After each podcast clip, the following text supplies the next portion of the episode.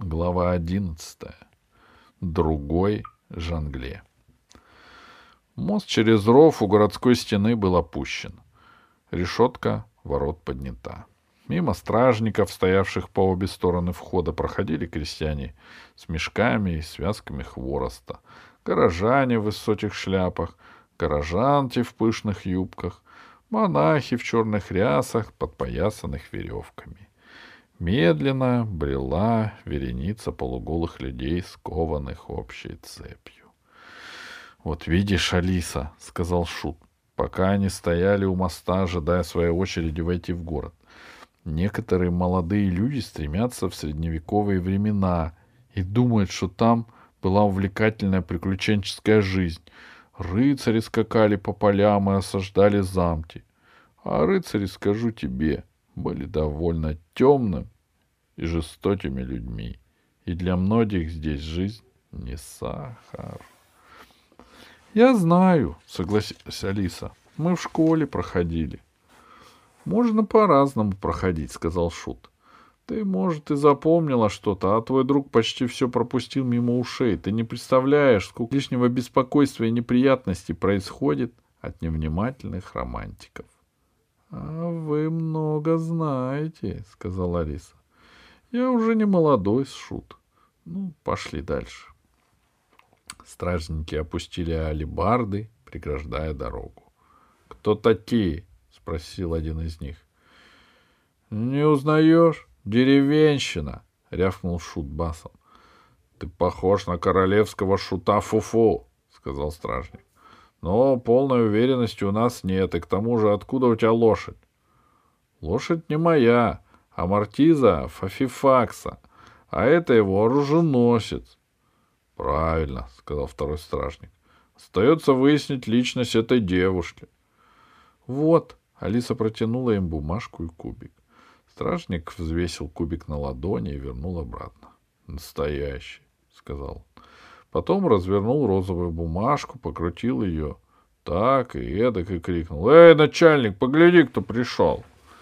Из двери, спрятанной в стене, выскочил третий стражник в касте с петушиными перьями. Он выхватил бумажку из рук своего подчиненного и сказал.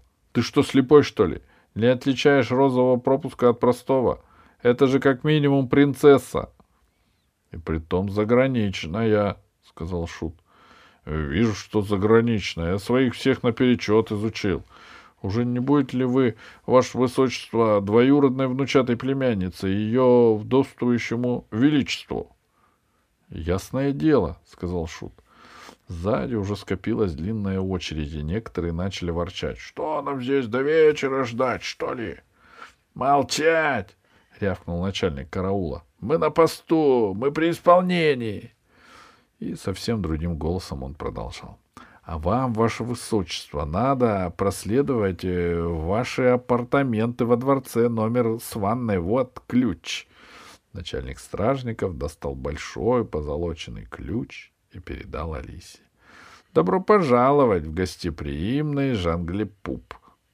А когда оруженосец уже подхватил тачку, чтобы следовать дальше, начальник наклонился к уху Алисы и прошептал. — Если провезли контрабандный чай или кружево, я дам лучшую цену.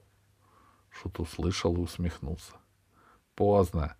Я уже все перекупил. — Ну, конечно, — расстроился начальник караула. — С тобой разве можно состязаться? Небось, у самой границы караулил. — Перейдя площадь у ворот, спутники попали на узкую улицу. Чем-то похожую на сувенирную улицу в другом жангле многоточие, Шут сказал.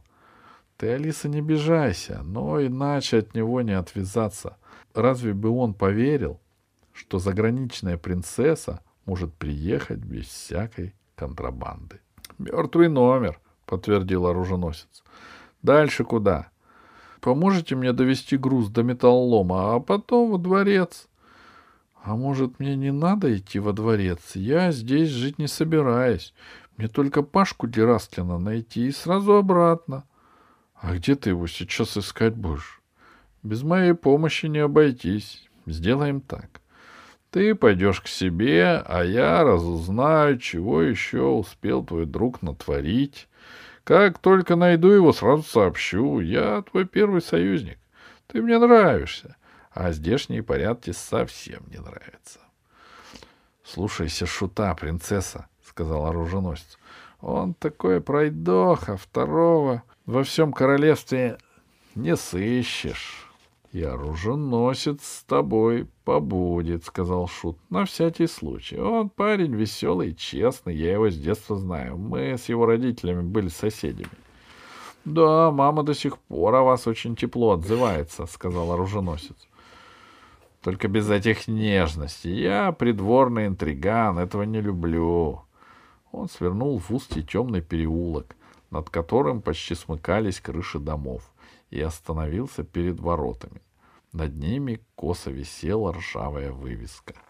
«Прием металлолома! Сдавайте старые кастрюли, доспехи, котлы, чешую драконов, щиты и прочий лом черных и цветных металлов. Цена по соглашению. — Тут я с вами прощаюсь, — сказал Шут. — Грико выведет тебя ко дворцу, а я вступлю в бой. За каждый шлем придется торговаться. Как я этого не люблю! —